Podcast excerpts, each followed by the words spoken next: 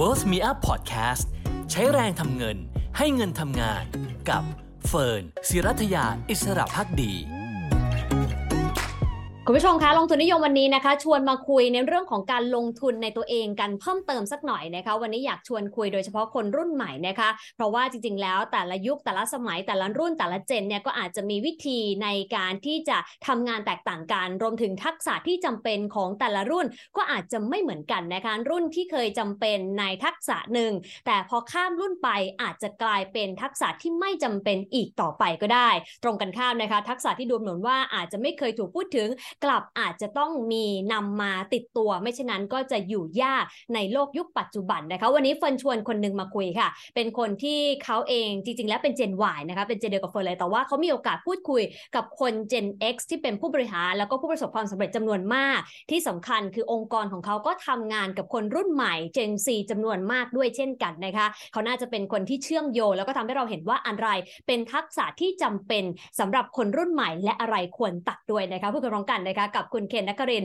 วรรณกิจไพบูลค่ะ CEO แล้วก็บรรณาธิการบริหารของ The Standard นะคะ สวัสดีค่ะเคนสวัสดีครับ สวัสดีทุกท่านด้วยนะครับขอบคุณนะคะ วันนี้แหมกว่าจะได้เวลาคุณเคนมาไม่ง่ายนะคะ คุณผู้ชมคิวแน่นมากขอบคุณที่มาคุยกันนะคะอก่อนอื่นนะคะ ในฐานะที่เราทำงานกับคนหลายรุ่นทีเดียวนะคะ มองว่าเราเห็นความแตกต่างความโดดเด่นของคนแต่ละรุ่นในมิติไหนบ้างคะ สิ่งที่คุณเฟิร์นพูดเป็นเรื่องจริงนะครับ ว่าเจเนอเรชันมันมีแกลบอยู่จริง ๆ แต่ว่าผมคิดว่ามันมีอยู่ทุกยุคทุกสมัยอ่ายกตัวอย่างเช่นตอนที่ผมกับคุณเฟิร์นเนี่ย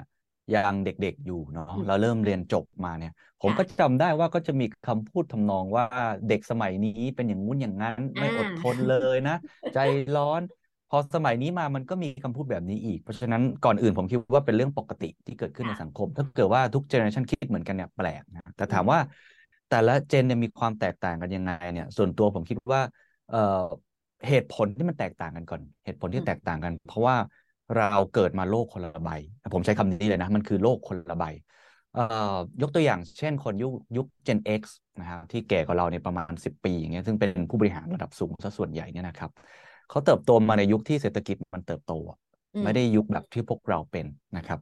อ่าหรือว่าเด็กๆที่ตอนนี้เนี่ยเจนซีอะไรอย่างเงี้ยก็พูดตรงๆเขาเริ่มจับใจความได้ เริ่มรู้ว่า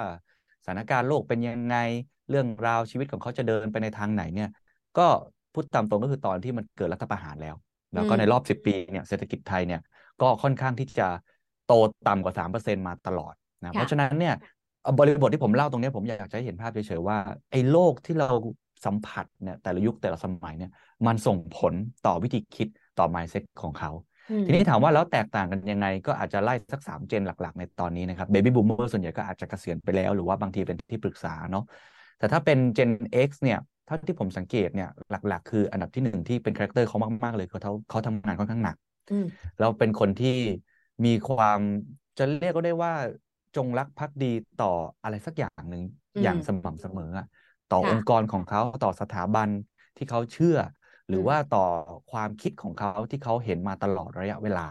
อาจจะเป็นเพราะว่าในวัยเด็กของเขาเนี่ยเขาผ่านยุคคล้ายๆ กับหลังสงครามโลกมาน้องเขาเห็นคุณพ่อคุณแม่ที่ค่อนข้างจะยากลำบากแบบนี้มาเป็นต้นนะเพราะฉะนั้นเนี่ย Gen X เนี่ยอาจจะไม่สัมผัสสงครามโดยตรง แต่รู้ว่าโลกในช่วงเวลานั้นนะมันเป็นช่วงที่ค่อนข้างยากลำบาก เพราะฉะนั้นเขาก็จะ อดทนอดกลั้นทำงานใดงานหนึ่งเนี่ยเพื่อเป้าหมายที่จะประสบความสำเร็จ แล้วก็ไม่ได้มองเรื่อง work life balance มากนัก มองว่าทุกคนเนี่ยต้องทำงานหนักๆๆๆๆแล้วเดี๋ยวค่อยว่ากัน อันนี้ก็เป็นเป็นวิธีคิดอันหนึ่งแล้วก็เนื่องจากเขาเติบโตมาในยุคที่ไม่ได้มีดิจิตอลแบบเต็มรูปแบบแบบยุคแบบพวก Gen Y ก็ทำให้ความคุ้นเคยต่อความเร็วของโลก ความคุ้นเคยต่อโลกดิจิตอล การสื่อความทางข้อมูล การเสพข้อมูลในโลกอินเทอร์เน็ตของเขาเนี่ยอาจจะไม่ได้มีความเข้าใจในเรื่องนี้มากนักก็จะมีมีชุดความคิดแบบหนึ่งนะครับ ส่วนเจน Y อย่างพวกเราเนี่ยเป็น Gen ที่ตอนนี้แบบ in the middle เราอยู่ตรงกลางนะผมเท่าที่ผมสังเกตตัวเองกับเพื่อนๆแล้วกันเนาะผมว่าเราเนี่ยโดยเฉพาะคนไทยเนี่ยเป็น Gen ที่ค่อนข้างให้ความสำคัญกับเรื่อง work life balance มากขึ้น คือไม่ได้เชื่อเรื่องการทำงานหนักที่สุด แต่เราก็ยังไม่ได้ถึงขั้นไปสุดว่าฉันจะต้องออกมาทำงานอิสระไปเลย ฉันจะต้องลงทุนเล่นหุ้นแล้วไม่ต้องมีงานประจำเลยเฮ้ยพูดง่ายๆคือเรายังยังมีความกลัวบางสิ่งบางอย่าง เพราะเราถูกพ่อแม่ของเราทั้ง Gen X หรือว่า Baby Boomer เนี่ยสอนมาในระดับหนึ่งอืมแต่เราเริ่มให้ความสำคัญกับมิติอื่นๆของชีวิตมากยิ่งขึ้น เราเริ่มมองเห็นแล้วว่าความยืดหยุ่นเนี่ยเป็นเรื่องที่ดี เราเริ่มมองเห็นโลกที่เปิดขึ้นจากเรื่องของดิจิทัลหรือว่าเรื่องของเทคโนโลยี เราเริ่มเห็นแล้วว่า โลกเนี่ยมันสื่อสารกันแบบไร้พรมแดนมากยิ่งขึ้นเพียงแค่ปลายนิ้วคลิก แต่ว่าเรายังไม่ได้เข้าใจมันสักเท่าไหร่ เรายังต้องปรับตัวคืออยู่ตรงกลาง ส่วน Gen Z ในตอนนี้ที่กำลังอยู่ในวัยแบบเริ่มต้นทำงาน หรือว่ากำลังใกล้ที่จะเรียนจบมาเนี่ยนะครับ character ที่โดดเด่นมาก ๆ เลยเนี่ยคือเขาเป็นคนที่เป็น digital native จริง ๆ คือมีความรู้ความเข้าใจต่อเรื่องของเทคโนโลยีที่สูงมาก ผมคงไม่กล้าพูดว่าเขาไม่อดทน เขาไม่ได้เป็นงั้น ต้องใช้คำว่า ทัศนคติเขาต่อเรื่องงานไม่เหมือนกันอืมอ่ามันต่างกัน เขามองว่างานก็เป็นแค่อย่างหนึ่งอะไม่ได้แค่แค่ work life หรือบาลานซ์นะอืมเขามองว่าวงกลมเนี้มันคนละวงกลมกันด้วยซ้ำงานอืมก็คืองานแต่ชีวิตสก็ภาพคือไลชีวิตฟ์เนาะอืมใช่ใช่ a part of life ถูกแต่ของเราเนี่ยมันไม่ใช่งาน แทบจะเป็นส่วนใหญ่ของชีวิตด้วยค่ะเออเพราะฉะนั้นเขาก็เลยมองว่าเขาที่ที่ผมได้คุยกันมาว่าถ้ามองในกรอบการลงทุนเนี่ย อยากรวยเร็ว อันนี้เป็นเรื่องอืมปกติยุคเราก็อยากรวยเร็ว แต่ว่าสิ่งหนึ่งที่ผมได้ยินแล้วผมค่อนข้างประหลาดใจคืออยากเกษียณเร็วด้วยมคือ อยากเกษียณตอนอายุสามสิบผมบอกฮะสามสิบเกษียณแล้วเหรอ คืออันนี้คือมุมหนึ่งเพราะว่าโลกมันเร็วเขาเห็นความสำเร็จของคนที่ค่อนข้างเร็วค่ะเห็นคนที่ทำพวกดิจิตอลทำเทคโนโลยีที่ค่อนข้างเร็ว เพราะฉะนั้นไอ้เรื่องของความเข้าใจในเรื่องเทคโนโลยีและความเร็ว แล้วก็การไม่ได้มองว่างานคือทั้งหมดของชีวิตแต่เป็นแค่ส่วนหนึ่งของชีวิตเนี่ย ก็ทำให้เอ่อวิธีการทำงานเขาเปลี่ยน คำว่าคีย์เวิร์ดสำคัญคือ flexibility หรือว่าความยืดหยุ่น ซึ่งคำคำเนี้ยเป็นคำที่ในอดีตยุค Gen X หรือ Baby Boomer เนี่ยเอ่อผมคิดว่ามันไม่ได้อยู่ในตำราเขาเลยอืมคือความยืดหยุ่นไม่ใช่ไม่ใช่หัวใจสำคัญ หัวใจสำคัญของการทำงานการทำธุรกิจคือความแข็งแรง คือความน่าเชื่อถือ คือความมั่นคงมแต่ตอนนี้มันโลกมันเริ่มกลับตลปัดมากขึ้นกลายเป็นว่า ความยืดหยุ่นเนี่ยกลายเป็นหัวใจอ่าอย่างเห็นโควิดเราก็เห็นชัดเจนว่า resilience นี่เป็นเรื่องสำคัญ agility ความเร็วสำคัญกว่าแค่คุณใหญ่แค่ไหนอีก ก็ทำให้มุมมองต่อเจเนอเรชันเนี้ยในการทำงานในการลงทุนในการใช้ชีวิตเนี่ยค่อนข้างเปลี่ยนไป อันนี้คือผมมองกรอบแค่การทำงานเนาะเพราะว่าถ้ามองเรื่องมุมมองอื่นๆด้วยเนี่ยมันจะกว้างเกินไปอ่าแต่ว่าเอาประมาณนี้ก่อน เพราะว่าเห็นว่าค่ะรายการคุณเฟิร์นก็จะเกี่ยวข้องกับเรื่องนี้เป็นหลักครับ แต่ก็ชัดเจนทีเดียวนะคะ เพราะว่าจริงๆ แล้วก็สะท้อนถึงมุมคิดแล้วก็วิถีในการดำเนินชีวิตของคนแต่ละยุคสมัยนะคะ ทีนี้ถ้าเราคุยถึงทักษะบ้างล่ะคะคุณเคนถ้า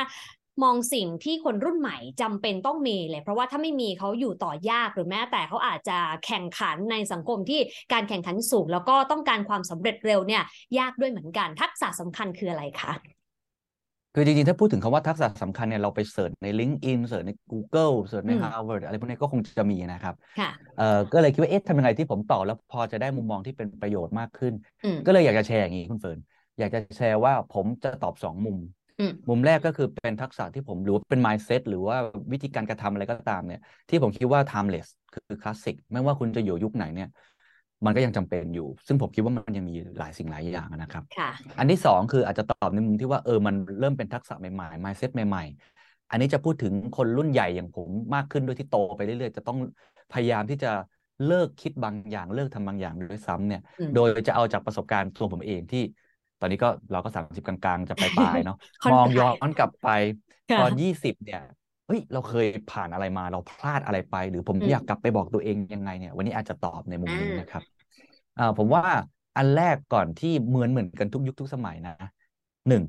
คุณต้องฟังเสียงตัวเองให้มากที่สุด ฟังเสียงตัวเองเหมือนกับเสียงหัวใจตัวเองว่าคุณต้องการอะไรกันแน่ในชีวิต purpose ของชีวิตคุณคืออะไรอือหือหรือว่า passion ของคุณคืออะไร คุณต้องการอะไรกันแน่ในเรื่องของการงานเรื่องของชีวิต เป้าหมายของคุณคืออะไรอืมค้นหาตัวเองจะใช้คำนั้นก็ได้ คือผมคิดว่า ยิ่งในยุคสมัยนี้เนี่ยอะผมได้คุยกับน้อง ๆ ค่อนข้างเยอะเนี่ยโซเชียลมีเดียมันเยอะนะ มันเป็นอืมโลกของ fragmented media เขาเนี่ยก็จะมีการเปรียบเทียบเยอะมาก ผมสังเกตว่าคนยุคเนี้ยเป็นยุคที่มีปัญหาเรื่องสุขภาพจิต หรือว่ามีปัญหาเรื่องของ mental health ค่อนข้างเยอะ หัวใจอย่างหนึ่งที่ผมอ่านงานวิจัยมา คือเรื่องของการเปรียบเทียบคือโซเชียอืลม media คือดีเท่าไหร่ ก็ดีไม่พออืมอายุยี่ห้าต้องมีธุรกิจของตัวเอง ต้องมีรถหนึ่งคัน ต้องเริ่มผ่อนบ้าน ต้องมีแฟนในต้องเป็นดาว TikTok IG อีกคือมันมันมัน demanding เยอะมากกับคนคนหนึ่ง ซึ่งค่ะเหตุผลเพราะว่ามันมีการเปรียบเทียบกันมากขึ้น ทีนี้อืมผมเลยอยากให้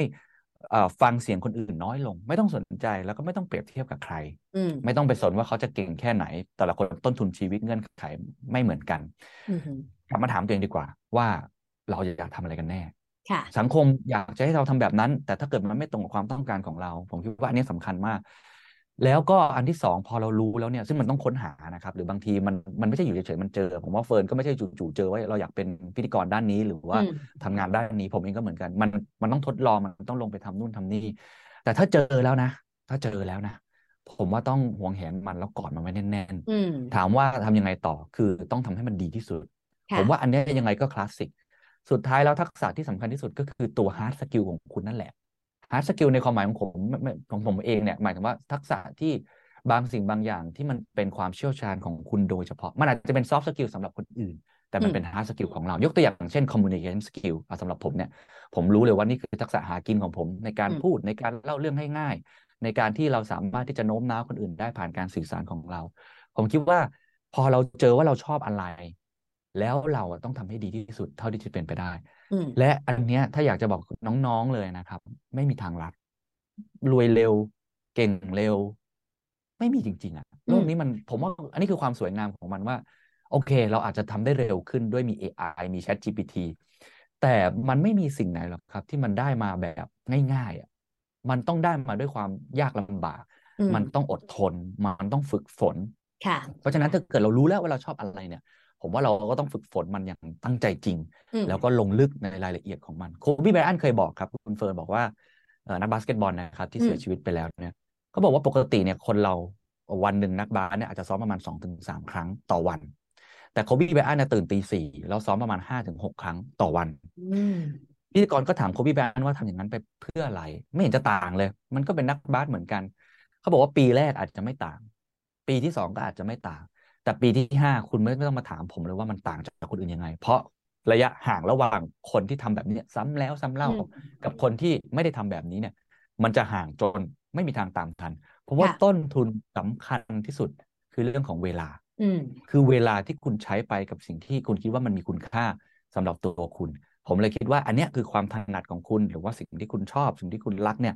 ลงทุนลงแรงกับมันให้อืมมากที่สุด เท่าที่จะเป็นไปได้ อันเนี้ยเป็นทักษะที่ค่อนข้างจะคลาสสิก แล้วก็ไม่ได้จำเป็นจะขึ้นอยู่การเวลาอืมอันที่สามในเรื่องของคลาสสิกอันหนึ่งซึ่งผมคิดว่ามันจำเป็นมากขึ้นเรื่อยๆ คือเรื่องของ soft skill เพราะเมื่อกี้พูดถึง hard skill เนาะ soft skill เนี่ยเป็นเอ่อทักษะที่เราต้องทำงานร่วมกับคนอื่นมากยิ่งขึ้น อันนี้ยกตัวอย่างเช่น collaboration skill เรื่องของอ่า complex problem solving การแก้ปัญหาที่ซับซ้อนเพราะตอนนี้ปัญหาซับซ้อนมากขึ้น เรื่องของการที่เป็น public speaking การเป็นเซลล์ในตัวเองขายของได้ค่ะคือเรื่องพวกเนี้ยในอดีตมันอาจจะดูไม่ได้จำเป็นมาก เพราะว่าโลกมันไม่ได้เป็นลักษณะแบบนี้ แต่บริบทตอนนี้มันเปลี่ยน ผมคิดว่ายังไงก็ตามคุณหลีกเลี่ยงไม่ได้ที่จะต้องมี soft skill ดังนั้นคุณก็ต้องฝึกฝน soft skill ของคุณตั้งแต่คุณเป็นเด็กๆ เลยเช่นเดียวกัน มันจะช่วยทำให้คุณเนี่ยพัฒนางานด้านตรงนี้ได้ อันนี้เป็นสามอย่างที่ผมมองว่ามันค่อนข้างคลาสสิกแล้วก็อ่าฮะยังไงก็ยังจำเป็น ส่วนอันที่มันเพิ่มแอดออนขึ้นมา แล้วก็ผมมองย้อนกลับไปก็แอบเสียดายเหมือนกันนะ ถ้าเกิดผมแหมน่าจะทำสิ่งนี้มันสำคัญมากขึ้นเรื่อยๆ อันแรกผมว่ามันคือ tech ครับ tech capabilities tech skill หรือจะเรียกว่า digital skill ก็ได้ มันจะกลายเป็นทักษะพื้นฐานใหม่ของโลกที่ใครไม่มีมันจะตกงานได้เลยอะเหมือนเราเห็นเรื่อง ChatGPT มันก่อนค่ะมีโอกาสได้คุยกับผู้บริหารท่านหนึ่งครับเขาบอกว่า AI เนี่ยไม่ได้แย่งงานคนหรอก แต่คนที่ใช้งาน AI เป็นนั่นแหละ จะแย่งงานคนที่ใช้งาน AI ไม่เป็นอืมผมว่านี่คือ keyword สำหรับผมเลยแห่งปีอันหนึ่งแล้วผมเออจริงแฮะอืมเพราะว่าล่าสุดเราเห็นคุณสัตยานาเดล่าเนี่ยออกมาพูดเรื่องอ่าเจ้า ChatGPT ที่ Microsoft ไปลงทุนเป็นหมื่นล้านเนี่ยใช่ไหมครับ ผมเห็นเขาใช้คำคำหนึ่งเขาใช้คำว่า co-pilot ซึ่งผมคิดว่านี่คือ keyword เหมือนกันนะคือผมไม่แน่ใจว่าใครอ่านข่าวแล้วอืมจับใจความอะไรยังไง แต่ผมมาจับใจความนี้ได้ว่า หลังจากเนี้ย AI อะมันจะเข้ามาเป็น co-pilot อืมทีเนี้ยคำถามก็คือว่าคุณน่ะ ตอนเนี้ยที่คุณทำงานอยู่ในงานของคุณลองตั้งคำถามนะคุณเป็นโคพายロหรือคุณเป็นไพลอต อ่าฮะ ถ้าคุณเป็นโคพายロคืองานคุณมันเป็นรูทีนงานมันซ้ำซ้อน งานมันไม่ได้เป็นงานที่มี value มันไม่เกี่ยวกับ human touch มันไม่ใช่ human nice หรือมันเป็นงานที่มันไม่ได้มีเอ่อ creativity คุณก็จะถูกโคพายロตัวใหม่ก็คือ AI มาแย่งสำหรับผมผมคิดว่าแน่นอน AI มา อืม แน่นอนอยู่แล้ว ทีนี้ถ้าเกิดว่าคุณเป็นไพลอตหรือคุณพัฒนาตัวเองกลายเป็นไพลอตได้เนี่ย คุณก็จะใช้งาน AI ได้ แล้วคุณอืมก็จะไม่จำเป็นต้องมาคิดปวดหัวว่าจะตกงาน ผมก็เลยคิดว่าไอ้ทักษะที่สำคัญมากเลย คือเรื่องนี้แหละครับ Tech Skill Digital Skill ค่ะ AI Skill whatever ว่าจะเรียกว่าอะไรอะแต่อืมผมคิดว่ามันคือพื้นฐานใหม่ของโลกธุรกิจโลกใหม่ของการทำงาน อันนี้อันแรอืกมอันที่สองอ่าผมก็ยังคิดว่ายังจำเป็น ซึ่งอาจจะต่อยอดจากไอ้ไอ้ข้อแรกอะนะครับเอ่อมันคือทักษะที่ เป็นเรื่องของการสื่อสารนะคืออนาคตผมเชื่อว่าคนเราจะทำงานร่วมกัน มากขึ้นอย่างที่เราไม่เคยคิดมาก่อน วันนี้เพิ่งไปสัมภาษณ์ผู้บริหารท่านหนึ่งธนาคารแห่งหนึ่งเขาบอกว่าเอ่อถ้าเกิดว่าเรื่องไหนเป็นเรื่องใหญ่เนี่ย แล้วคนคนเดียวสามารถจัดการเรื่องใหญ่นั้นได้ แสดงว่าเรื่องใหญ่นั้นอะ มันไม่ใหญ่จริงอืมคือปัญหามันไม่ใหญ่จริง หรือว่าการทำงานลักษณะแบบนั้นนะมันไม่ใช่โปรเจกต์ที่ใหญ่จริง เพราะว่าถ้ามันใหญ่จริงคุณต้องทำงานร่วมกันค่ะ ในอนาคตหรือแม้แต่ปัจจุบันเราก็เห็นแล้วว่างานหลายอย่างเนี่ยทำคนเดียวไม่ได้จริง ๆ เช่น เอาง่าย ๆ เลยเรื่องของสิ่งแวดล้อมที่เราคุยกัน sustainability เนี่ยแค่ SME นะพนักงาน 15 คนจะทำให้ตัวเองคำมีคำว่า sustain มากขึ้นเนี่ยผมว่าเขาทำคนเดียวไม่ได้ เพราะว่าอืมมันต้องใช้ทักษะบูรณาการความรู้หลากหลายด้านมาก ๆ เลย คุณต้องไปจับมือกับ partner อีกมากมาย คุณนักวิชาการ professional ในบางด้าน หรือจับมือกับสังคม จับมือกับภาครัฐ หน่วยงานวิชาการ คือทักษะในการสื่อสารหรือ collaboration skill อะจะกลายเป็นอีกทักษะหนึ่งที่ ถ้าใครไม่มีเนี่ย คุณจะกลายเป็นคนที่ value ลดลงไปค่อนข้างมาก อันเนี้ยเป็นเป็นอีกอันที่สองที่ผมมองว่าค่อนข้างสำคัญ อันที่สามอาจจะไม่ได้เกี่ยวมากกับเรื่องทักษะอะไรแต่ว่าเป็นข้อสังเกตของผมแล้วกันนะครับ คุณเฟืออาจจะเห็นต่างได้เอ่อข้อสังเกตของผมอย่างหนึ่งเมื่อกี้เราพูดเรื่องน้องๆเจนซีเขาเก่งมากเลยแล้วผมคิดว่าเขาจะเก่งกว่าเราไปเรื่อยๆอืมเขารวดเร็วมาก เขาปรับตัวได้ดี เขายืดหยุ่น แต่อย่างหนึ่งที่ผมสังเกตเห็นแล้วก็ผมรู้สึกว่าในฐานะรุ่นพี่แล้วกันนะมองเข้าไปแล้วก็เออถ้ามันเพิ่มตรงนี้ได้น่าจะดี คือ commitment อืมคือผมรู้สึกว่าเขาเขาผมไม่แน่ใจว่าเพราะอะไรนะครับ แต่ว่าหลาย ๆ ครั้งเนี่ยเวลาเรามอบหมายงานอะไรไป หรือว่าหลายครั้งเขาทำงานอะไรเนี่ยเอ่อมันจะไม่มี commitment นะอืมผมไม่อยากใช้คำว่าเหยียบขี้ไก่ไม่ฝ่อเพราะผมว่ามันไม่ใช่อืมแต่ว่ามันคือเขาไม่ได้มี commitment ต่อสิ่งนั้นจริง ๆ ไม่มีดิสซิ p ลินหรือวินัย ในการทำสิ่งนั้นอย่างต่อเนื่อง รับปากอะไรไว้แล้วเนี่ยหลายครั้งเนี่ยมันมันมัน turn down หรืออาจจะไม่เกิดสิ่งนั้น ซึ่งผมไม่รู้ว่าเกิดจากเหตุผลอะไร แต่ว่าเอ่อสิ่งเนี้ยเป็นทักษะที่สำคัญมากกับโลกของการทำงานและโลกของธุรกิจ เพราะว่ามันจะไม่มีใครมาบังคับคุณอีกต่อไป ถ้าคุณอืมอยากได้ flexibility อยากได้ความยืดหยุ่น อีกด้านหนึ่งคือคุณโคตรจะต้องมีวินัยในตัวเองที่สูงมากค่ะๆคุณต้องทำงานนั้นแบบที่ไม่ต้องมีเดทไลน์มาบอกคุณว่าจะต้องส่งเมื่อไหร่อะไรยังไง แต่ว่าอืมคุณต้องรู้ ตัวเอง ก็อันนี้คือคร่าวๆที่ผม ลองรวบรวมมาแล้วมาแลกเปลี่ยนกันครับ ค่ะถือว่าเป็น 3 skill ที่เป็นคลาสสิกนะคะ ใช้ได้ทุกยุคสมัย แล้วก็เป็น 3 skill ใหม่ที่จำเป็นต้องมี และไม่ใช่ว่าคนรุ่นใหม่เท่านั้น แต่ว่าคนทุกยุคนะคะ ในยุคปัจจุบันเนี่ยก็จำเป็นต้องมีเช่นกันนะคะ ทีนี้ก็ต้องยอมรับว่าในสมัยก่อนเนอะในรุ่นก่อนหน้าเราเนี่ยก็อาจจะมีเรื่องของทักษะด้านภาษาที่จำเป็นนะคะ ยุคเราก็อาจจะมีบางทักษะที่ดูเหมือนว่าน่าจะสำคัญเช่นอะ public speaking อย่างเงี้ยเป็นต้นเพราะว่าเริ่มมีการพูดคุยสื่อสารการ present งานมากขึ้นนะคะ ทักษะเดิมๆอะไรบ้างที่อาจจะไม่จำเป็นแหละ หรือบางครั้งอืมบางอย่างอาจจะต้องตัดไปด้วยซ้ำเพื่อไม่ให้คนรุ่นใหญ่ไปพูดคำว่าเด็กสมัยนี้อะมาที่เรามักจะได้ยินกันตอนเราเด็ก แล้วในวันนี้ในรุ่นเราก็มักจะได้ยินคนรุ่นรุ่นเราเนี่ยแหละพูดถึงเด็กสมัยนี้ในคำเดียวกันเนี่ยค่ะ อืม สิ่งที่ควรเลิกเนาะใช่ไหมอืมอันนี้สำหรับคนรุ่นใหม่หรือคนรุ่นใหญ่นะครับหรือทุก ๆ รุ่นเลยครับอ่า ขอคนรุ่นใหม่ก่อนละกันค่ะ จริงๆ วันนี้อยากเน้นคนรุ่นใหม่ คนรุ่นใหม่ที่ควรเลิกเลยใช่ไหมคือผมคิดว่าคนรุ่นใหม่เนี่ยอาจน่าจะอยู่ในช่วงที่เขากำลังเรียนรู้ก่อร่างสร้างอ่าตัวอยู่ค่ะอะไรต่างๆ ถ้าถ้าถ้าจะมองแบบนี้แล้วกันนะครับ เอาว่าเอาภาพรวมก่อนผมขออะก่อนที่จะได้เป็นทักษะขอไป mindset ก่อน mindset ก่อนค่ะที่ ที่ควรเลิกอะที่ควรเลิกในทุก ๆ รุ่นก่อนไม่แล้วว่าดี๋ยวคุณจะจาเป็นเจนทักษะไหนก็ตาม อ่าใช่คือ fix mindset อ่าคือ fix mindset คือค่ะ mindset ที่อยู่นิ่งอ่า ผมพูดคำนี้บ่อยจนคนชอบเอาไปล้อคือ growth mindset ซึ่งมันฟังแล้วมันอาจจะดูแจ๊กกะจี้ดูแบบพูดบ่อยจังดูคลีเช่แต่ว่ามันเป็นอย่างนั้นจริง ๆ ครับอืม growth mindset สำหรับผมนี่อย่างของผมคือ เราทำตัวเหมือนเป็นต้นไม้ที่เราพร้อมจะเติบโตได้เสมอเสมออืมต้นไม้เนี่ยมันอยู่ท้าลม ท้าฝน ท้าแดด ท้าฝุ่น มันเปลี่ยนคาร์บอนไดออกไซด์เป็นออกซิเจนได้ มันยืดหยุ่นในตัวมันเองค่อนข้างสูงมากอันเนี้ยเป็น mindset ที่สำคัญมากว่าทุก ๆ ครั้งที่เกิดปัญหา ทุก ๆ ครั้งที่เกิดความท้าทาย เราไม่รู้ว่าโควิดมันจะกลายร่างมาเป็นอะไรอีกต่อไปอืมเราไม่รู้ว่าเศรษฐกิจจะเป็นยังไง เราไม่รู้ว่า AI มันจะพัฒนาไปเป็นแบบไหน เราไม่รู้แล้วว่าวันหนึ่ง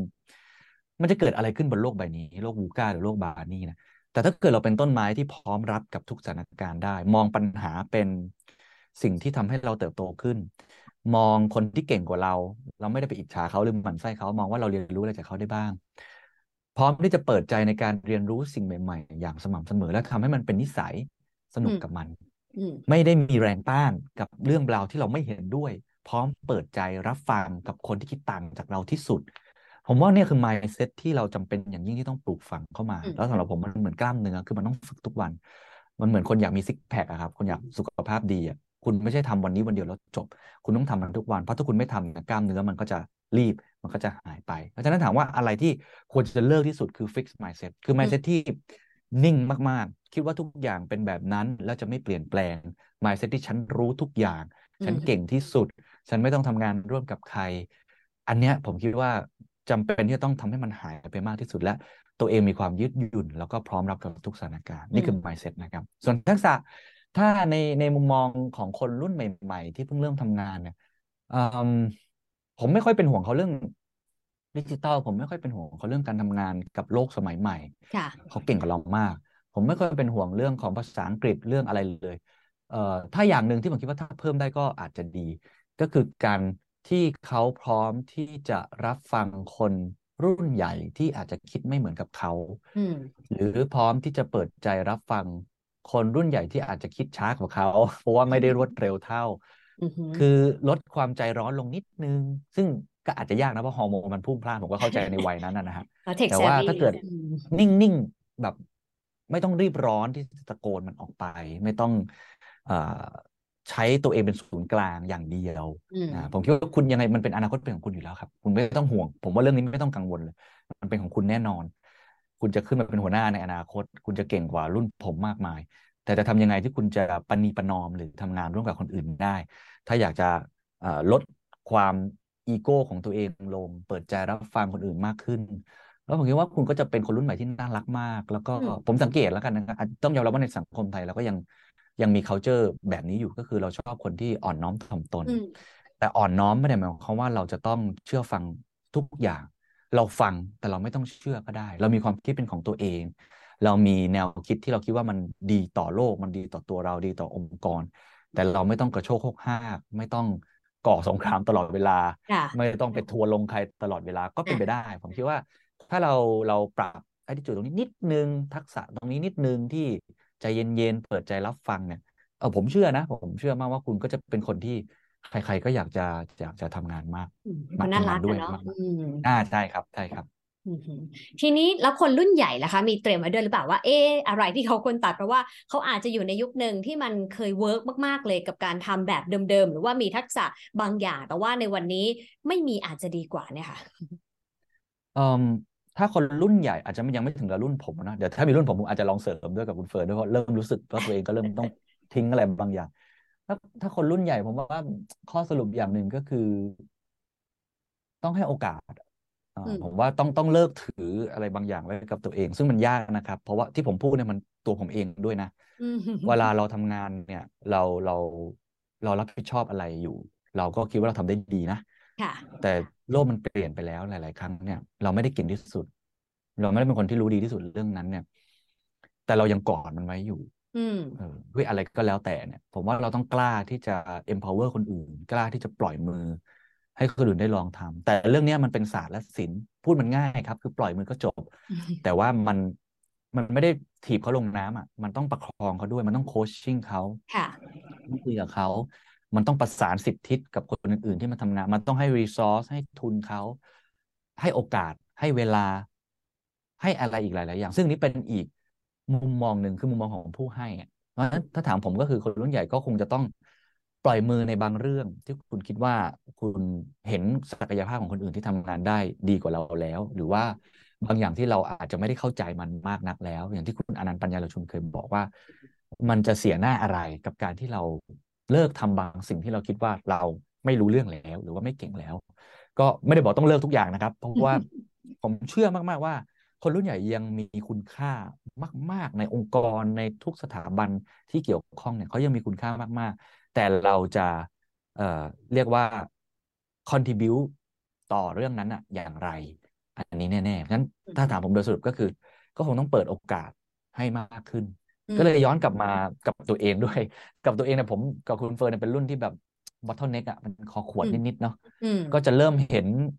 ผมว่ารุ่นเราเป็นรุ่นที่ ผมไม่รู้นะบางคนบอกว่า Gen Z เป็นรุ่นเครียดหรืออะไร แต่สำหรับผมเนี่ย รุ่นเราก็เครียดเหมือนกันนะเครียดเหมือนกันเครียดทุกรุ่นที่ใช่เป็นรุ่นที่กำลังจะเติบโตขึ้นมา เป็นเป็นผู้บริหารสูงขึ้นไปเรื่อยๆแบบรับภาระความกดดัน ดิจิตอลก็ต้องเรียนโซเชียลมีเดียก็ต้องตาม ไหนจะเกาหลีก็ต้องดูอีก ไหนจะมีเรื่องราวต่างๆ ที่ต้องเรียนรู้ครอบครัวก็ต้องให้ความสำคัญให้เวลาอ่าเป็นยุคที่แบบ เริ่มมีภาระจริงจังบ้านก็ต้องผ่อนรถก็ต้องผ่อนลูกก็ต้องส่งเรียน เพื่อนก็ต้องดูแล พ่อแม่ก็ต้องเลี้ยงคือผมว่ามันเป็นยุคที่เรากำลังมีความกดดันค่อนข้างเยอะมากทีเดียว เพราะฉะนั้นเนี่ยถามว่าแล้วแล้วเราจะจัดการกับไอ้เรื่องแบบนี้ยังไงสำหรับผมเนี่ยยุค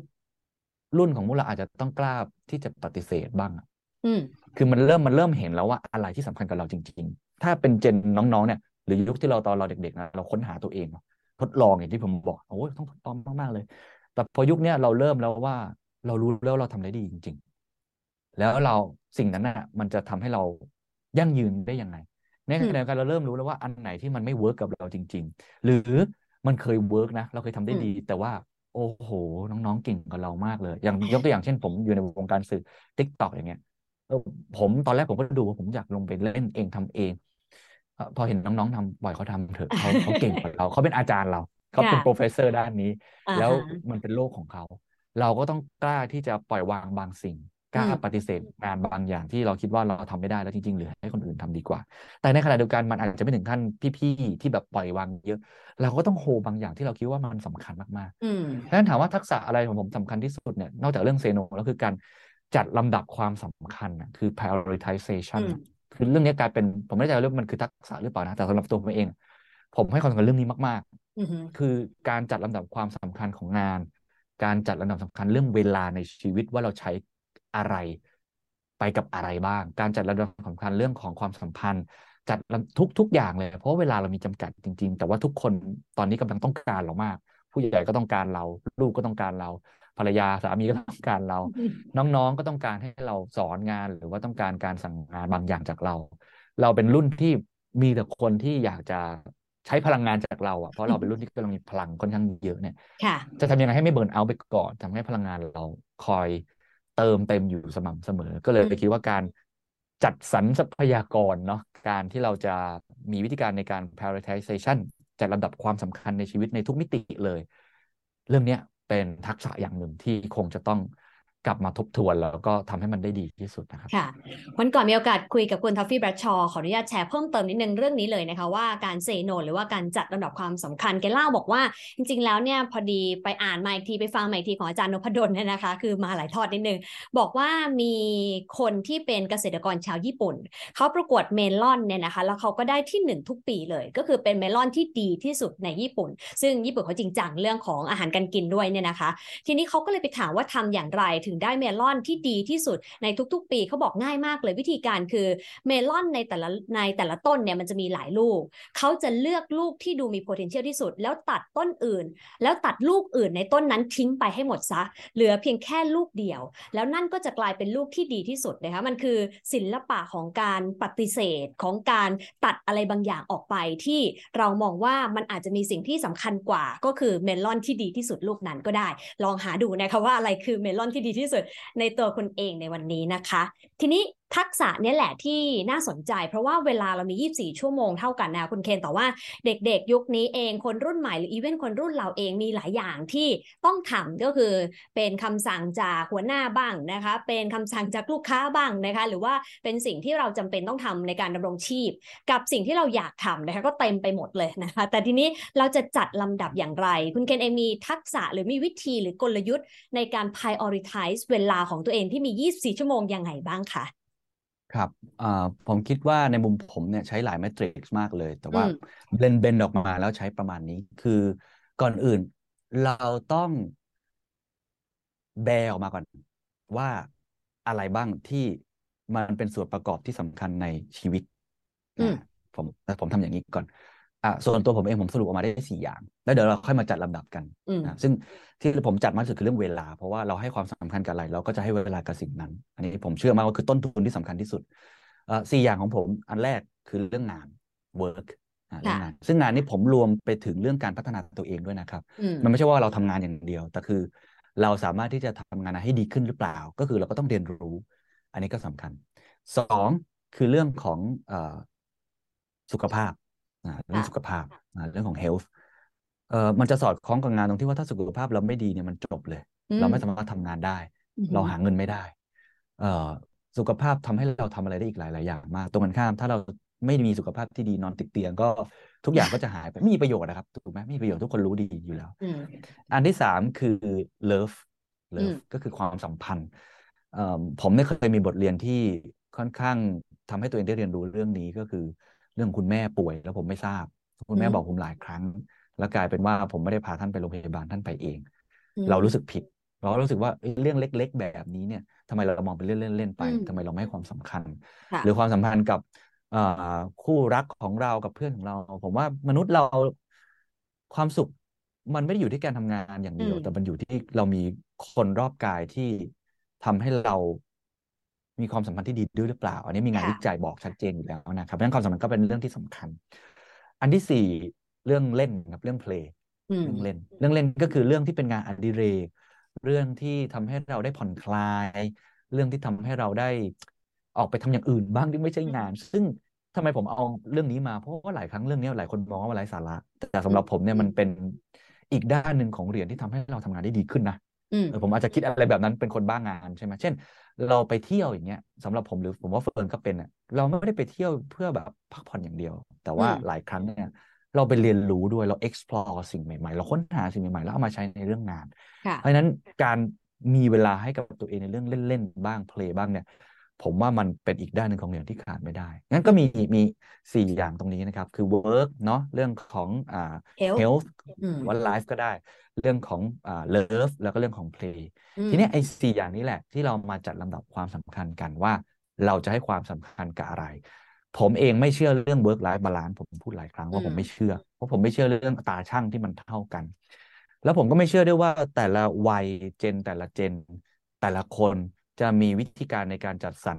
ที่เหมือนกันอืมเพราะฉะนั้นเนี่ยมันไม่มีตำรา stage ของชีวิตมันจะเป็นตัวบอกว่าเราจะเอาสี่กล่องนั้นนะไปใส่ไว้ยังไงอือหือ stage ชีวิตน้องๆ อายุยี่สิบผมว่า work เรื่องใหญ่มาก เพราะว่าคุณกำลังก่อร่างสร้างตัวในการทำงานของคุณ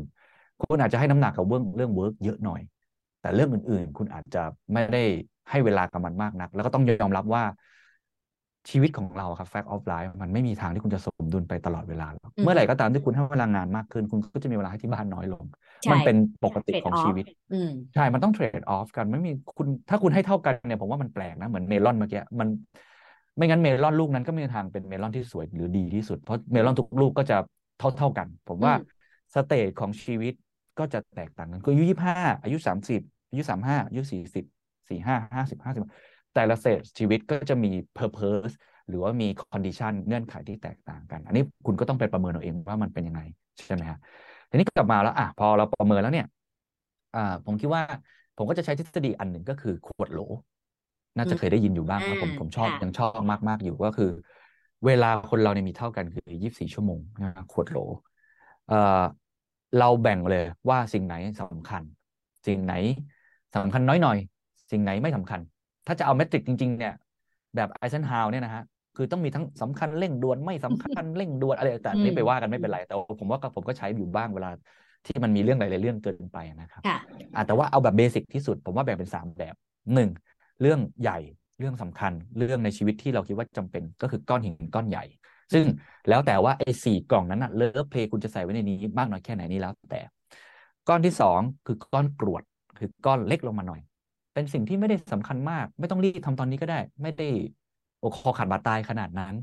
อันนี้ก็เป็นก้อนกรวด แล้วอืมสุดท้ายคือก้อนทรายเลย ก้อนแบบเล็กที่สุดเลย พูดตรงๆก็คือไม่มีความสำคัญใดๆในชีวิตของคุณในตอนนี้เลยค่ะหลักการของเขาก็คือบอกว่ามนุษย์เราส่วนใหญ่มักจะชอบเอาทรายเนี่ยไปใส่ในขวดโหลจนเต็มก่อนนะครับอืมแล้วเราก็ลืมไปว่า อ้าวเวลาหมดแล้ว เพราะว่าเมื่อไหร่ก็ตามที่ทรายมันเต็มไอ้ก้อนหินก้อนใหญ่คุณก็จะใส่ลงไปในขวดโหลนั้นไม่ได้อือหือผมเคยมีความผิดพลาดตรงนี้ ที่ผมเล่าได้เลย เช่น ผมไม่ดูแลสุขภาพเลย ตอนที่อายุยี่สิบถึงสามสิบผมนี่ทั้งกินเหล้ากินเบียร์สูบบุหรี่นอนน้อย ไม่ออกกำลังกายทำทุกอย่างที่ตรงกันข้ามกับที่หมอบอกให้ทำอะผิดค่ะหมดเลย แล้วก็ทำงานอย่างเดียวคือโอ้คิดแต่งานงานงาน แต่ไอ้ก้อนหินก้อนเนี้ยกลายเป็นว่าผมไม่ได้ความสำคัญกับมัน แล้วนอกจากงานก็คือเล่นอย่างเดียวเลย ก็อย่างที่บอกเนี่ยมีแต่เรื่องเล่นเต็มไปหมดเลยเนี่ยมันทำให้ผมสุขภาพผมเสียไปมากอ่าผมไม่แน่ใจมันเกี่ยวข้องกับเรื่องไอ้คอเลสเตอรอลไขมันในเรื่องของผมด้วยหรือเปล่า แต่ผมเชื่อว่ามันทำให้อ่าศักยภาพของเราในการทำงานมันลดลง พอเราเริ่มแก่ขึ้นสามสิบขึ้นเราจะเริ่มรู้กับตัวเองอืมเพราะฉะนั้นเนี่ยคุณต้องแบ่งให้ดีครับว่าอะไรคือก้อนหินก้อนใหญ่ของคุณสี่กล่องนั้นน่ะ คุณให้ความสำคัญกับอะไรในแต่ละ stage ผมขออนุญาตยกตัวอย่างวัยตอนนี้ละกันของตัวผมเองเนี่ย ไอ้สี่อันนั้นเนี่ยแน่นอนอันดับหนึ่งผมยังให้ work ก็ต้องยอมรับว่ามันก็เป็นสัดส่วนที่ใหญ่ ผมอาจจะหกสิบเจ็ดสิบเปอร์เซ็นต์เลยด้วยซ้ำเพราะว่าค่ะเรามีบทบาทอะไรหลายอย่าง แต่มันไม่ได้หมายความว่า ผมต้องให้เวลากับเรื่อง work ทุกวันเท่ากันเจ็ดสิบเปอร์เซ็นต์มันคือ work life flow บางวัน flow ของเราเอาก้อนหินก้อนนี้ออกก็ได้ บางสเตจอ่าช่วงนี้ช่วงเมษาอยากจะพักผ่อนหน่อยอืมมันก็เป็นไปได้ผมอืมก็เลยชอบเรียกว่ามันคือ work life flow อืมคือมัน flow อะครับ มันเหมือนทะเลอะ เหมือนน้ำอะค่ะที่ไม่ว่ามันจะไปที่ไหนเนี่ย มันก็จะปรับตัวไปตามภาชนะของมัน ถ้าสถานการณ์ตอนนี้สมมุติว่า คุณมีลูกเล็กอะอืมผมคิดว่าเราก็ต้องให้ความสำคัญเพราะมันเป็นช่วงเวลาที่สำคัญที่สุดเบบีก็สามขวบสมมติค่ะนะเราก็ต้องคงต้องทำยังไงก็ได้ให้เรื่องงานเนี่ยมันลดลงให้ได้ หรือคุณต้องไปลดเรื่องอื่นให้ได้ อันนี้มันเป็นแต่ละสเตจอืออะหือ กลับมาก็คืออะหกสิบเปอร์เซ็นต์เจ็ดสิบเปอร์เซ็นต์ผมก็ยังให้เรื่องงานอยู่ แต่ผมได้ให้เรื่องเฮลมาต้นๆเหมือนกันในระยะหลังๆ เพราะว่าผมรู้สึกเลยว่า จิตใจที่แข็งแรงจะอยู่ในร่างกายที่แข็งแกร่งเท่านั้นอืมถ้าร่างกายคุณไม่แข็งแรง งานคุณจะแย่ทันที ถ้าคุณไม่กระชุ่มกระชวยไม่ตื่นมาแล้วมันมีพลัง คุณก็จะทำงานไม่มีพลัง แล้วงานคุณจะแย่โดยปริยายคุณจะเก่งแค่ไหนนะแต่ถ้าใจคุณไม่ได้ร่างกายคุณไม่ได้เนี่ย มันหายไปหมดเลย แล้วผมคิดว่าเรื่องนี้สำคัญทำให้ผมปรับเปลี่ยนเวลาตัวเองทันที ช่วงโควิดอะไรก็อาจจะพอทราบเฟิร์นจะพอทราบคือก็ตื่นเช้ามากขึ้นอือหืออย่างเมื่อเช้าก็ตื่นมาหกโมงมาวิ่งก่อนอะไรเงี้ยเราโชคดีตอนนี้มันออนไลน์ meeting ได้แล้วบางทีเราประชุมเช้าอะไรเงี้ยครับหาเวลาออกกำลังกาย ผมคิดว่าไม่มีข้ออ้างใด ๆ ที่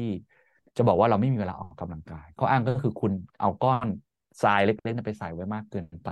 ผมให้ความสำคัญกับเรื่องสุขภาพอืมากมๆแล้วก็ เมื่อกี้เพิ่งคุยกับคุณอ่าเฟิร์นนอกรอบเลยเนาะก็เดี๋ยวเดี๋ยวจะกินของทอดน้อยลงนะครับ แล้วก็อะบุหรี่ผมเลิกไปแล้วเหล้าเบียร์เนี่ยลดลงไปเยอะมากๆมากๆเลย แต่ก็ยังมีอยู่บ้างเราก็ต้อง socialize เนาะแต่ว่าค่ะไม่ได้แบบหัวทิ่มเหมือนแต่ก่อนสนุกสนานเหมือนแต่ก่อนอือหือเอ่อพยายามดูแลสุขภาพมากขึ้นการกินเนี่ยผมลดแป้งไปเยอะมากอืมเพราะว่าเรารู้ว่ามันทำให้ เดี๋ยวเราต้องมานั่งควบคุมน้ำหนักทีหลังอะเราอยากแบบ stay fit อย่างเนี้ยตลอดเวลาให้ได้อืมนะฮะก็สุขภาพ อันที่สามคือ love นะก็คือความสัมพันธ์ ซึ่งเป็นสิ่งที่ผมพูดตามตรงอะสกอร์ของผมยังไม่ค่อยดีอืมเพราะว่าเราให้เวลากับที่บ้านไม่มาก หรือให้เวลากับภรรยาผมเนี่ย น้อยเกินไป แต่เราก็จะพยายามหาเวลาที่อยู่ด้วยกันค่ะที่ไม่ต้องคิดเรื่องงานมากนัก มากขึ้นใช้ quality time อะผมคิดอืว่ามไม่ใช่แค่ตัวจำนวนเวลาอย่างเดียว แต่คือ quality ที่เราใช้ด้วยกันหรือเราแชร์อ่ามุมมองต่อชีวิตด้วยกันเรา support ซึ่งกันและกันก็หรือแม้กระทั่งเพื่อน หลังๆเนี่ยจะเป็นงานบวชงานศพงานแต่งอะอะไรก็ตามทีอะถ้าเป็นไปได้ผมจะไม่ปฏิเสธ แล้วผมจะใส่ใน Google Calendar ผมไม่ต่างจากเรื่องการประชุมหรือเรื่องสุขภาพอืมเพราะผมมองว่าเรื่องความสัมพันธ์เนี่ยมันเป็นเรื่องที่มันซื้อกันไม่ได้ แล้วถ้าเกิดไอ้ผมไม่นับเรื่อง bus- business connection นะอันนั้นมันต้องผมนับเป็น work นะแต่ความสัมพันธ์ที่มันจริงใจซึ่งกันและกันนะมันทำให้เราเป็นมนุษย์นะฮะแล้วผมอืเชื่อมว่าเรื่องเนี้ย เอ่อทำให้เรามีความสุขแบบยั่งยืนจริง ๆ มากกว่าค่ะเรื่องอื่นด้วยซ้ำอืครัมบ ส่วนเรื่องสุดท้ายเรื่องเพลงก็ต้องยอมรับว่าในวัยเนี้ย น้อยลงไปมากนะครับผมนี่ไม่ค่อย คือแม้จะดู YouTube จะทำอะไรเนี่ย มันจะโยงกลับมาเรื่องงานตลอดเวลา ซึ่งอันนี้โชคดีคือกลายเป็นว่า อาจจะเป็นเพราะผมรวม work กับ play ไปเลย คือผมสนุกกับมัน ผมเหมือนเล่นเกมทำอะไรสักอย่างอยู่กับ The Standard หรือรายการ The Secret Sauce หรือว่าการเรียนรู้ของผมอะไรต่าง ๆเนี่ยอ่าอาจจะซาดิสนิดนึง ไม่ได้บอกว่าทุกคนต้องทำแบบผมแต่ว่า ผมโคตรสนุกกับการอ่านหนังสือกับการเรียน การไปบรรยายหรือการมาแลกเปลี่ยนความคิดเห็นกันกับคุณเฟิร์นเรื่องสนุกสนุกเรื่องวิชาการเนี่ยค่ะผมดันสนุกกับมัน ก็กลายเป็นว่าเรื่องเพลงก็ก็ค่อนข้างน้อยอืมไม่ค่อยไม่ได้เยอะมาก ถามตอนนี้ไงานอดิเลกทำอะไร ท่านไม่นับเรื่องการออกกำลังกาย ซึ่งผมรวมอยู่ในนั้นน่ะเอ่อไม่ได้มีอะไรเยอะขนาดนั้น มีแค่ไปท่องเที่ยวหรือว่าเปิดอืมโลกทัศน์ตัวเองมากกว่า อันนี้ก็เป็นวิธีการในการจัดลำดับความสำคัญของผม ทีนี้ก็ขึ้นอยู่กับ อันมันคือภาพใหญ่ใช่ไหมครับ มันคือเหมือนรากอะอันนี้มันมาดูในแง่ของแต่ละวันและแต่ละเดือน แต่ละสัปดาห์ก็ต้องไปบริหารจัดการให้ได้ว่า แต่ละวันอะ มันมันจะเป็นยังไงค่ะอ่าบอททอมไลน์ที่สุดของผม ผมคิดว่า ทุกวันต้องมีความสุข ทุกวันต้องสนุก ชีวิตมันมันสนุกอะมันอืม life is fun อะผมผมเชื่ออย่างนั้นมากนะว่ามันต้องสนุกทำยังไงก็ได้ให้เราสนุกกับการใช้ชีวิตอืมแต่ละวันจริง ๆ มันถึงค่ะจะมีพลังในการทำงานต่าง ๆ ครับ มันชอบเล่าบอกว่าต้องให้รางวัลตัวเองทุกวัน เพราะไม่เช่นนั้นเรารู้สึกว่าเราจะทำเพื่อแบบคนอื่นตลอดเวลาคือทำตามลูกค้าสั่งทำตามเจ้านายสั่งอะไรเงี้ยนะคะ หรือว่าทำตามหัวหน้าสั่งนะคะ สิ่งที่ดีที่สุดคืออย่างที่คุณเคนเล่าให้ฟังก็คือจริงๆมันชอบตื่นมาออกกำลังกาย เพราะว่ามันรู้สึกว่าเฮ้ยเราให้รางวัลตัวเองแล้วหรือกินช็อกโกแลตชิ้นหนึ่งที่มันแบบรู้สึกว่าเออเราชอบจังเลย มันก็รู้สึกว่าเออเรา fulfill ซึ่งถ้าเริ่มต้นวันดีค่ะเชื่อเหลือเกินว่าไม่ว่าจะ 8 ชั่วโมง 10 ชั่วโมงหรือมากกว่านั้นเนี่ยคุณก็จะมีพลังในการใช้ชีวิตแล้วก็ส่งต่อพลังบวกให้กับคนรอบข้างของเราด้วยนะคะ เหมือนที่คุณเคนแชร์ให้เราฟังในเรื่องของการจัดเวลาแล้วก็การ prioritize นะคะว่ามี 4 ส่วนด้วยกัน ทีนี้สุดท้ายค่ะในฐานะคนทำสื่อ แล้วก็จริงๆ เป็นสื่อน้องใหม่ที่มาแรงแซงทางโค้งแซงทุกโค้งนะคะ จริง ๆ แล้วสื่อเนี่ยมันมีเยอะมากจริง ๆ โดย Standard เองก็เป็นสื่อคุณภาพหนึ่งนะคะแล้วก็มีการแตกโลกมาเยอะมากมายเฟิร์นก็ไปช่วย The Standard Well ด้วยเนี่ยแต่สิ่งหนึ่งที่เราเห็นก็คือ เราอาจจะไม่ได้สามารถเลือกรับสื่อได้ขนาดนั้น ด้วยความที่ฟีดมันฟลัดเข้ามาเยอะมาก แล้วมีคำแนะนำคนในยุคปัจจุบันที่ตอนต้นคุณเฮงก็บอกว่า เอ้ย พอมันโซเชียล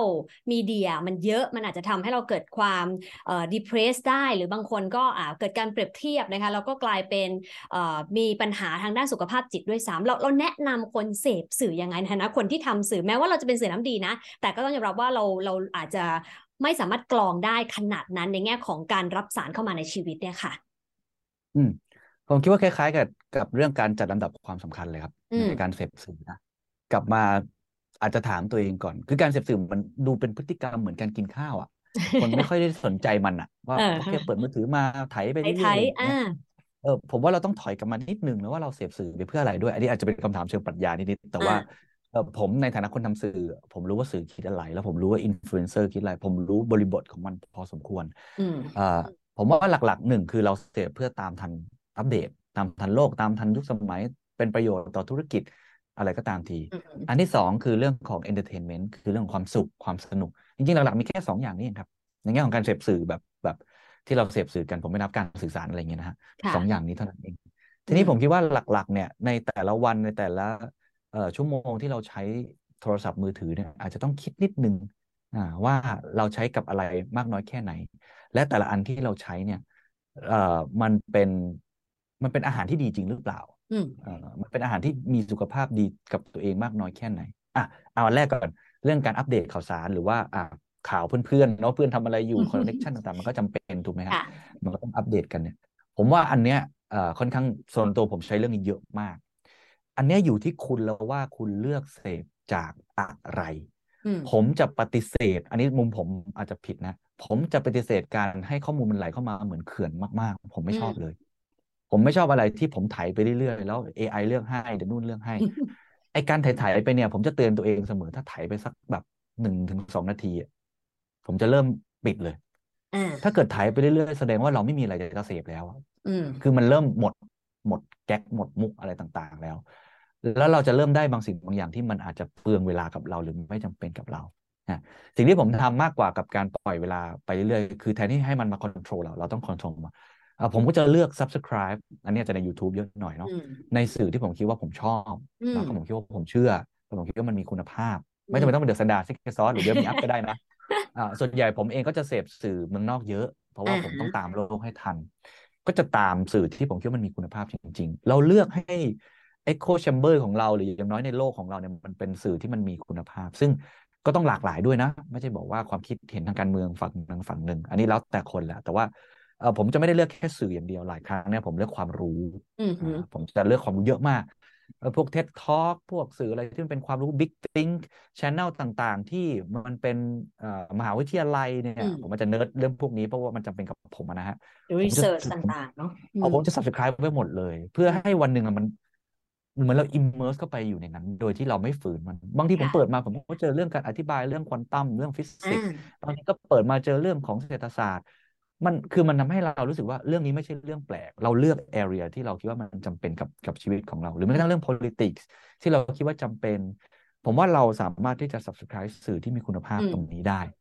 โดยที่ไม่เกี่ยวกับแค่สื่อมืออาชีพอย่างเดียวอินฟลูเอนเซอร์นะครับหรือว่าอื่นๆเนี่ยก็ก็เกี่ยวข้องเหมือนกันค่ะไอ้ตรงเนี้ยผมว่าถ้าเกิดเราเลือกได้เนี่ย แล้วเรากรองให้ได้มากที่สุดเท่าที่เป็นไปได้เนี่ยผมว่าก็จะช่วยทำให้เราเป็นคนค o n t r o l มันมากอืมขึ้น ส่วนอันที่สองเรื่องความสุขผมว่ามันก็อิสระอันนี้แล้วแต่คนนะครับ คนเราก็ต้องพักผ่อนก็ต้องดูซีรีส์เกาหลีต้องดูอะไรเนี่ยอ่าต้อผงมมีว่าอันนี้แล้วแล้วแล้วแต่เลยไม่ได้แบบคิดว่าอะไร แต่ว่าขออย่างเดียว เอ่อผมคิดว่า สื่อที่มันให้ข้อมูลเท็จสื่อที่มันอืมให้ข้อมูลที่มันบิดเบือน บิดเบือนหรือว่ามันไม่ได้ทำให้สังคมดีขึ้นอะ สร้างความอ่าขัดแย้งห รือตั้งคำถามที่ไม่ดีต่อเรื่องราวต่างๆอะไรอย่างเงี้ยอ่าถ้าในฐานะผู้บริโภคนะฮะคุณมีอำนาจสูงนะคุณสามารถปฏิเสธมันได้ก็คืออมคุณ ก็เลิกกดไลค์มันกดอืม subscribe มัน ซึ่งเอ่อหลายคนบอกว่า สังคมเป็นยังไงสื่อก็เป็นอย่างนั้นอืมสื่อเป็นยังไงสังคมก็เป็นอย่างนั้น มันเป็นไก่กับไข่มันโทษใครไม่ได้ แต่ผมเชื่อว่าอะนอกจากสื่อที่ผมพยายามเริ่มจากตัวเองก่อนเนาะคุณก็มีพลังนะครับ ผู้บริโภคมีพลังมากในการเลือกที่จะไม่เสพค่ะ สื่อที่คุณคิดว่ามันให้พิษกับสังคมหรืออะไรแบบเนี้ย มันก็ค่อยน้ำน้ำดีก็จะค่อยๆได้ผุดได้เกิดมากขึ้น ได้มีเอ่อบรรยากาศที่เขาดีๆ ที่เกิดอืมขึ้นใช่อันนี้มากขึ้น อันเนี้ยอันนี้เป็นเป็นอ่าคร่าวๆสองมุมที่ผมมอง ส่วนอื่นๆเรื่อง fake news เรื่อง post truth เรื่องของทำให้สุขภาพจิตของตัวเองนั้นไม่โดนเปรียบเทียบมาก ผมว่าผมอาจจะไม่ได้แตะผมไม่ใช่ผู้เชี่ยวชาญ แต่ว่าค่ะถ้ากับตัวผมเองก็คือก่อนนอน มือถือห้ามอยู่ใกล้ตัว อืมแล้วผมอะอ่าก็ทำยากนะ บางทีมันก็ใกล้นะแต่ว่าไม่เปิด ไม่อ่าเปิดอ่าผมผมปิดเลย ถ้าปิดก็คือปิดจริงๆแต่ส่วนใหญ่ยังเปิดอยู่เพราะยังทำงานอยู่ หรือว่าอะไรยังเสพนู่นเสพนี่แต่จะปิดปิดเลยจริง ๆ แล้วก็หาเวลาให้กับสิ่งอื่นๆ ซึ่งส่วนใหญ่ก็จะดูเอ่อพวกสารคดีก็ก็ยังเข้าแก๊ปอะไรเรื่องการทำงานอยู่ดีก็ชอบนะเอ่อหรือว่าบางทีก็ฟังเพลงที่เราคิดว่ามันมันทำให้เราผ่อนคลายค่ะเอ่ออะไรก็ได้ที่ วางจากโทรศัพท์มือถือไปบ้าง เพราะว่าตอนเนี้ยเราติดมันจริง ๆ นะอืมมันมันเหมือนเป็นอะไรที่ทำโดยแบบอัเอ่ตโนอมัติเอออัตโนมัติสัญไอ้ชาจิตตใต้ญาณจากจิตใต้สำนึกเลยจิตใต้สำนึกถูกเอต้องอซึ่งผมคิดว่าอันตรายอืมมาก ๆ ที่ไม่ต้องดูแต่ตลอดเวลาหรอกครับ ปิดมันบ้างเหอะมันมันเยอะไปแล้วนี่หลายซีๆโอครั้พูงดเอเนี่ยงแต่ดูบ้างใช่ก็ดีนะคะเออ่าอครับครับเสพพอเหมาะเสพพอเหมาะค่ะใช่ จริงๆอีกอย่างหนึ่งนะคะ ในฐานะที่เฟิร์นมีโอกาสทำสื่อด้วยเฟิร์นว่าเราต้องแยกให้ออกว่าไหนเป็น fact อันไหนเป็น opinion เพราะว่าเราดูจนบางครั้งเราแยกไม่ออกแล้ว เราคิดว่า opinion เป็น fact บ่อยมากนะคะ ซึ่งจริงๆ มันไม่ใช่อย่างเงี้ยเราจะได้ไม่ตกจริงเป็นเหยื่อ เฮ้ยอันนี้จริง อืม ใช่อันนี้จริง อันนี้ขอขอเออเดี๋ยวคุณเฟิร์นพูดมุมนี้ขอเสริมนิดนึงว่า ถ้าถ้าจะมีอะไรที่คิดว่าต้องเสริมภูมิคุ้มกันให้กับตัวเองอืมอ่าใช้คำว่า media literacy แล้วกัน ต้องฉีดวัคซีนเรื่องนี้บ่อยค่ะๆอ่า คติง่ายมากครับ อย่าเชื่อ ข้อสองก็อย่าเชื่อ ข้อสามก็อย่าเชื่อ อย่าเชื่อในสิ่งที่ผมพูดในวันนี้อืมด้วย อย่าเชื่อในสิ่งที่ใครบอกว่าดี โดยเอ่อจุดบอดที่สุดคือคนที่ดูเชี่ยวชาญอืมที่สุดนั่นแหละ คุณอย่าเชื่อเขาผมไม่ได้บอกเขาผิดนะผมก็ไม่ได้บอกว่าผมจะมาให้เท็จนะ แต่บางสิ่งบางอย่างมันไม่ได้เหมาะกับคุณ หรือว่าบางสิ่งบางอย่างคุณต้องกลับไปคิดเองเนี่ยเอ่อต้องตั้งคำถามเสมอเสมออืมเนาะภาษาอังกฤษก็คือ curiosity อะมีความใคร่รู้ มีความสสงงสัสัยยตลอดอ่าเวลา มีการตรวจทานความจริง ว่าสิ่งนั้นมันเป็นจริงหรือเปล่า มีการกลับมาทำการบ้านของตัวเอง สิ่งเนี้ยสำหรับผมเนี่ยควรบรรจุไว้ในระบบการศึกษามาก ๆ เพราะว่ามันเป็นพันทักษะขั้นพื้นฐานที่ทำให้คุณเนี่ยค่ะเข้าใจโลกยุคใหม่ที่เต็มไปด้วยความผันผวนไม่แน่นอนอืมแล้วก็คลุมเครือได้มากที่สุด ไม่งั้นคุณก็จะเชื่อไปหมดซะทุกอย่างแล้วมันจะทำให้เราเอ่อ หมุนตามโลกบางทีก็เร็วเกินไปก็ไม่ดีหรือไปเชื่ออะไรที่มันไม่จริง เสมอไปในบริบทแบบนั้นนะครับชัดเจนทีเดียวนะคะ สิ่งที่คุณเคนเล่าให้เราฟังนะคะสำหรับมิติของการนำไปปรับใช้ในด้านทักษะต่าง ๆ นะคะ ทีนี้ในมุมหนึ่งคุณเคนเองก็เป็นผู้นำผู้นำองค์กรด้วยนะคะแล้วก็เป็นเชื่อว่าหลายคนก็มองคุณเคนเป็นผู้นำทางความคิดนะคะ ในการที่จะสื่อสารเล่าเรื่อง แล้วก็นำสิ่งดีๆมาบอกต่อ ล่าสุดเห็นบอกว่ามีหนังสืออาของตัวเอง เล่มแรกเลยด้วยใช่ไหมคะเล่าให้ฟังหน่อยได้ไหมคะ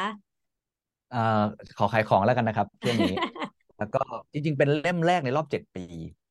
อืมเป็นเล่มที่สามในชีวิตของผม คืออมผมติดก่อนอันนี้ผมเป็นนักเขียนมาก่อนนะครับ เขียนหนังสือมาสองเล่มอ่า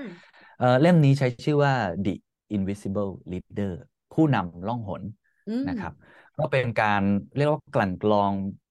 บทสัมภาษณ์ทั้งหมดที่ผมเคยพูดคุยกับผู้บริหารระดับสูง แล้วก็คนเก่งๆ มากมายตลอดระยะเวลาที่ทำ The Secret Sauce แล้วก็ทำ The Standard มาเนี่ยอืมเอ่อออกมาเป็น ผมใช้คำว่าเป็น handbook ก็ได้ เพราะว่าอืม tagline ของผมคือ คู่มือผู้นำนักธุรกิจแห่งศตวรรษที่ 21อืมคืออย่างเงี้ยคุณเฟิร์นตั้งแต่เราเราทำงานมาใน The Standard แล้วก็ได้คุยกับคนเก่งๆเนี่ย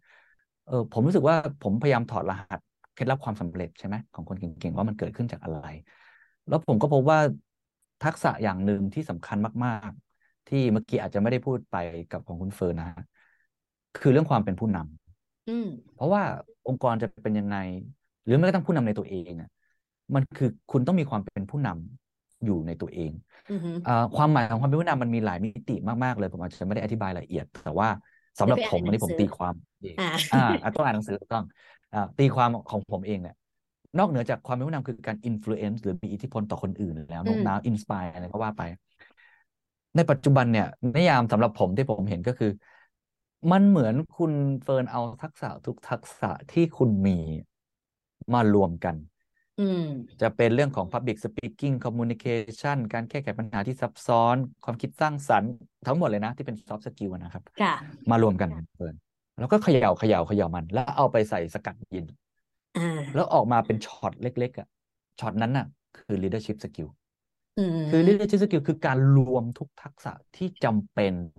ในการทำงานในเวอร์ชันของ soft skill ที่มันรวบยอดมาแล้ว คือถ้าคุณอืมมีความเป็นผู้นำในตัวเอง คุณจะสื่อสารได้ดีขึ้น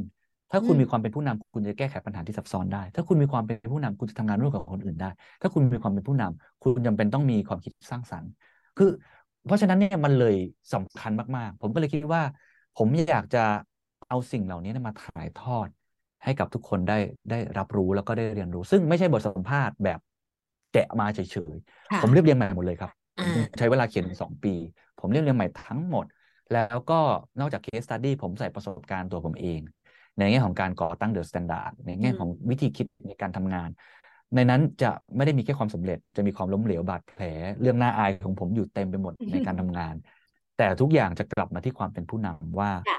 นิยามความหมายใหม่ของความเป็นผู้นำในยุคปัจจุบันคืออะไรผมอืมเชื่อว่าในยุคปัจจุบันนี้ โลกเปลี่ยนบริบทเปลี่ยน ความเป็นผู้นำก็เปลี่ยนไอ้ตัวที่สกัดเย็นมาแล้วเนี่ย มันไม่เหมือนเดิมครับ วันนี้อืมคุณเฟิร์นเรื่องพูดเรื่องทักษะที่ต้องเริ่มต้องเลิกเยอะมากเลย ความเป็นผู้นำเป็นหนึ่งในนั้นที่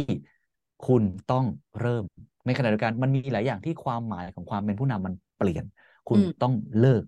ยกตัวอย่างสั้นที่สุดเช่น เรื่องการฟังมากกว่าสั่ง แบบนี้เป็นต้นในอดีตสั่ง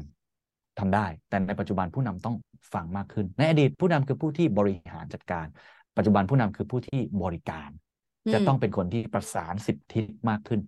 นี่เป็นแค่ตัวอย่างหนึ่งในหนังสือก็จะพูดถึงทั้งในแง่ของเหตุผลที่คุณต้องเปลี่ยนนิยามความหมายของมันที่เปลี่ยน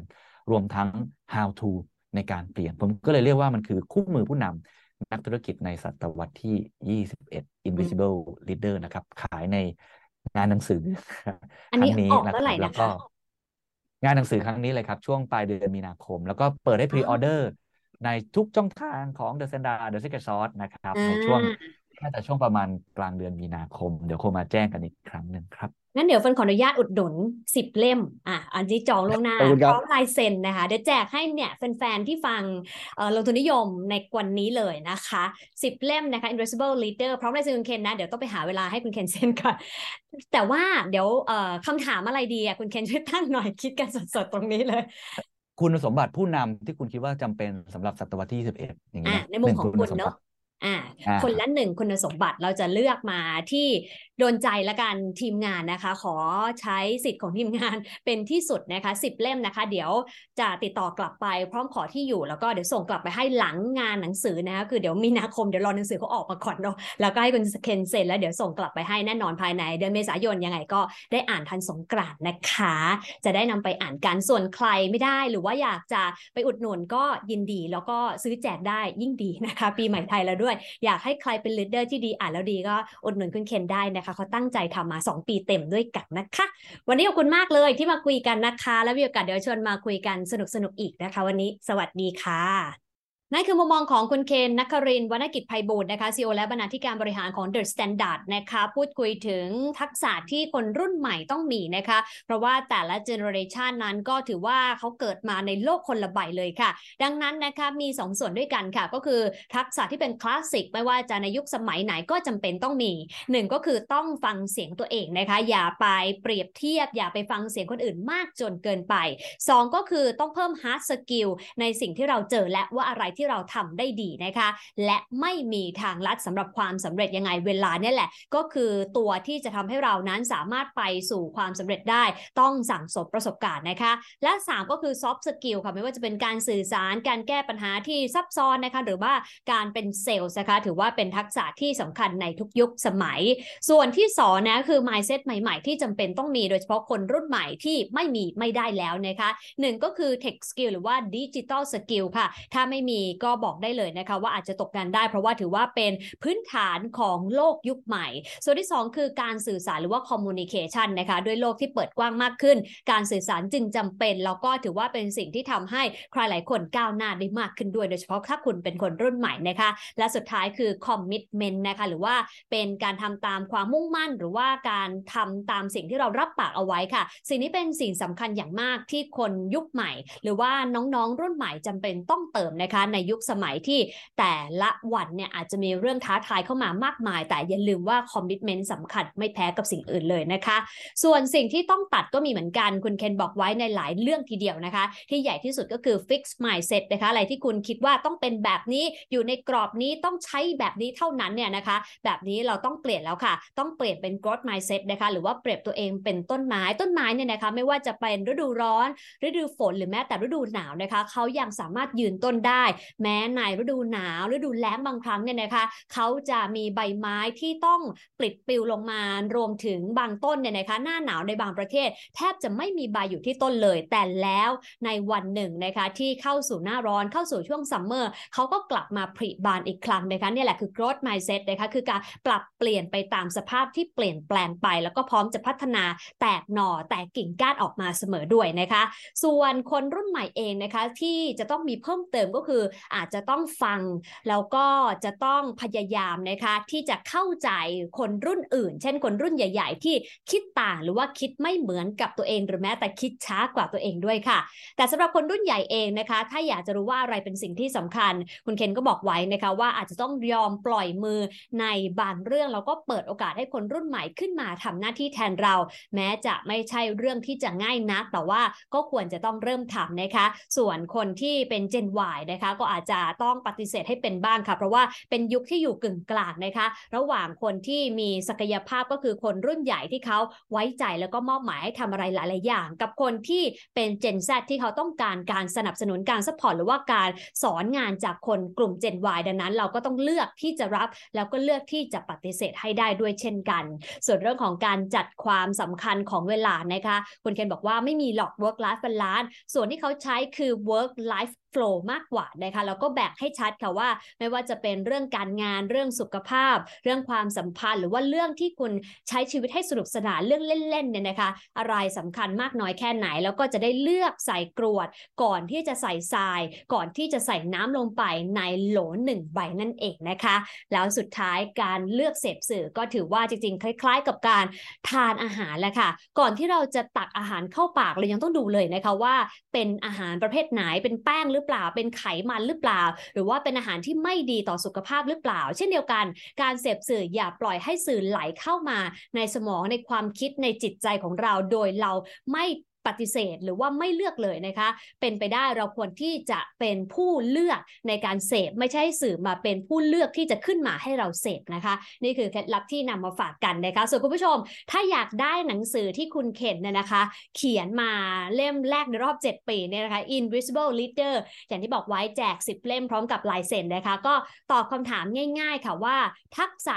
สำคัญสำหรับผู้นำในศตวรรษที่ 21 ในมุมของคุณคืออะไร10 ท่านผู้โชคดีทีมงานถ้าได้หนังสือแล้วนะคะ เดี๋ยวจะให้คุณเคนเซ็นแล้วก็ส่งไปให้ภายในต้นเดือนเมษายนนะคะ ส่วนนนี้ขอบคุณที่ติดตามกัน อย่าลืม subscribe รอกันไว้ด้วยนะคะ กับลงทุนนิยมทุกวันจันทร์พุธศุกร์เที่ยง 15 จะได้ไม่พลาดข้อมูลดีๆ เหล่านี้ทั้งการใช้แรงทำเงิน และการให้เงินทำงานค่ะ สวัสดีค่ะ